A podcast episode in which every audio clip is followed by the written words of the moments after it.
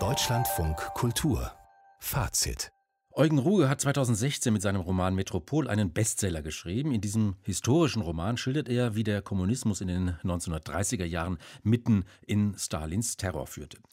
Das Buch ist autobiografisch grundiert. Die Hauptfigur Charlotte ist Ruges Großmutter. Sie ist 1936 als glühende Kommunistin aus Nazi-Deutschland in die Sowjetunion geflohen und wollte dort eigentlich ein neues Leben beginnen. Doch sie wurde denunziert, in das legendäre Hotel Metropol aufs Abstellgleis geschoben und Charlotte hat miterlebt, wie ihre Kollegen und Hotelmitbewohner verhaftet und nach Schauprozessen hingerichtet wurden. Heute Abend ist der Roman erstmals auf die Bühne gekommen, und zwar am Schauspiel Köln im dortigen Depot 2, inszeniert von Armin Petras. Er hat ja schon zahlreiche Romane fürs Theater bearbeitet und hat auch, also auch viel Erfahrung mit dem Dramatisieren. Dorothea Markus kommt gerade aus der Uraufführung, ist jetzt live zugeschaltet am Telefon. Frau Markus, schönen guten Abend. Guten Abend. Der Roman von Rug ist ein atemberaubendes Stück Zeitgeschichte. Mit welchen Mitteln versucht denn Petras diese packende Geschichte der Charlotte auf die Bühne zu bringen? Also er gibt ihm durchaus so eine eigene Erzählstruktur. Er macht das sehr sketchartig, etwas abgehackt fast und richtig locker, flockig wechseln sich die Szenen ab, äh, wie so Tupfer des großen sozialistischen Szenenbilds. Mal wird da die Szene erzählt, als sie entdeckt, dass die Winterschuhe ihr in Moskau nur mit Pappsohlen verkauft werden. Dann ist da der Sohn, der sich von der Mutter distanziert, weil sie eben den Volksverräter Emil kannte.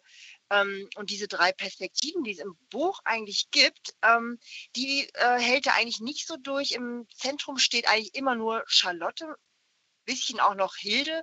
Und Yvonne Janssen spielt sie dann als sehr stramm aufrechte, aber auch sehr naive und blindgläubige Kommunistin mit erschrockenen Blicken, die das kaum hinterfragen, aber immer will sie sozusagen das, was sie Ratte des Zweifels nennt, im Schach halten und schönreden.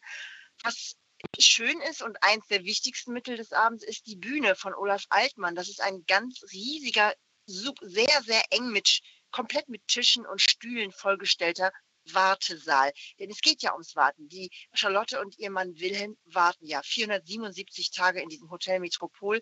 Das ist irgendwie eine ganz schöne und wuchtige Metapher. Einerseits beschreibt das eben diese absurde Wartesituation als ausgestoßen in dem Luxushotel.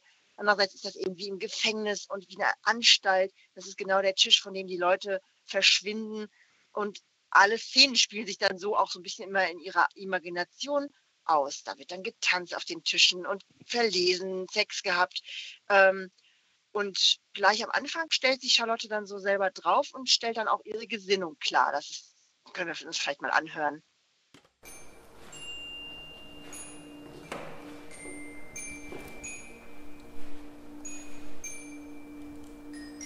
Kapitalismus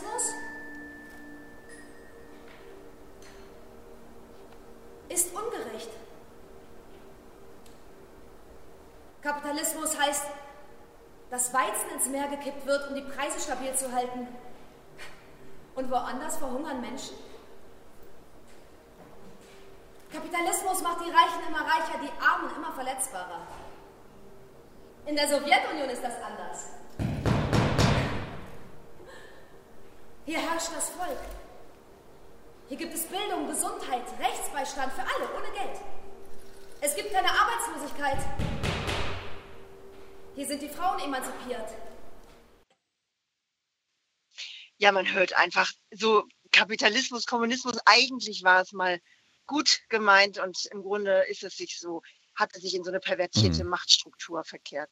Wie hat denn Armin Petras die autobiografischen Anteile des Romans, also die Recherchen von Eugen Ruge, die ja ganz wichtig sind in diesem Roman, wie hat er die denn szenisch eingesetzt?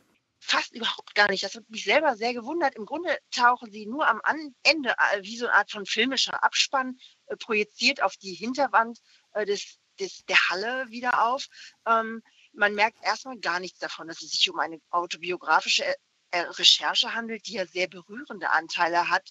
Ruge selbst ist ja in Russland geboren äh, und hat nur durch Zufall von der Kaderakte seiner Großmutter erfahren äh, und hat dann in mühevoller Arbeit die Moskauer Jahre rekonstruiert von ihr.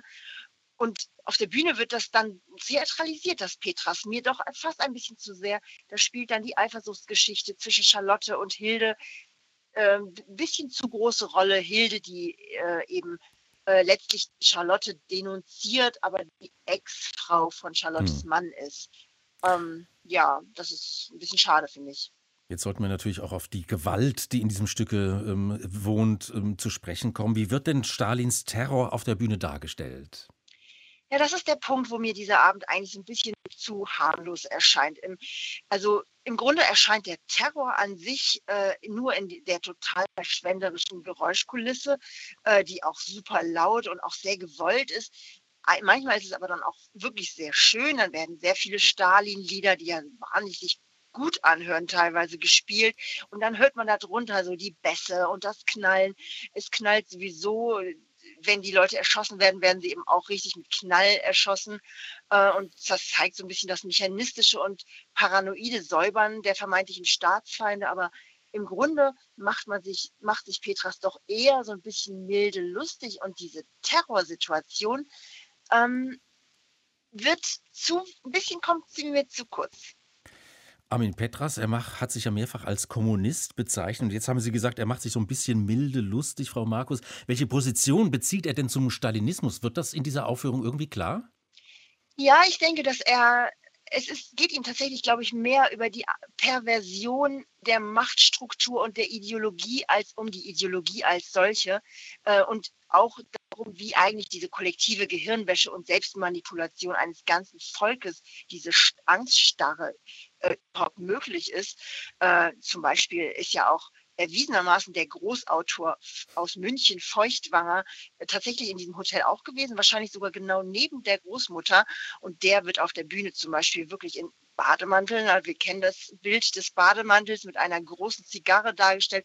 Überhaupt sind die Männer sehr oft in Bademäntel und man hat eher das Gefühl, es ist so eine ganz grundsätzliche Abrechnung mit männlich konnotierten Machtstrukturen und dass der Mensch immer wieder so barbarisch mhm. in, umwendet und, und jetzt. Ja.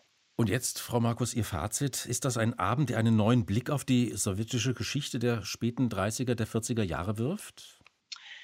Äh, nicht unbedingt. Es ist zwar natürlich immer, also es ist ja das Sensationelle an Ruges Buch ist ja eigentlich, dass er eine deutsche Geschichte äh, die wirklich passiert ist, genau in diesen Terror reinholt und dadurch dem Leser oder auch dem Zuschauer so unglaublich nahe bringt. Äh, das ist wirklich was Neues. Ähm, Petras macht so ein bisschen was Älteres daraus, empfinde ich so, weil er eben äh, ein, ja, das Barbarische des Menschen oder dieser hm. von Ideologien als solchen und von Machtstrukturen äh, in diesem Abend sucht. Und das ist nicht gerade neu, aber es ist dennoch auf jeden Fall ein gelungener Abend. Eugen Runges Roman Metropol fürs Theater bearbeitet und inszeniert von Armin Petras. Die Premiere am Kölner Schauspielhaus hat für uns Dorothea Markus gesehen. Frau Markus, ich danke Ihnen. Gerne.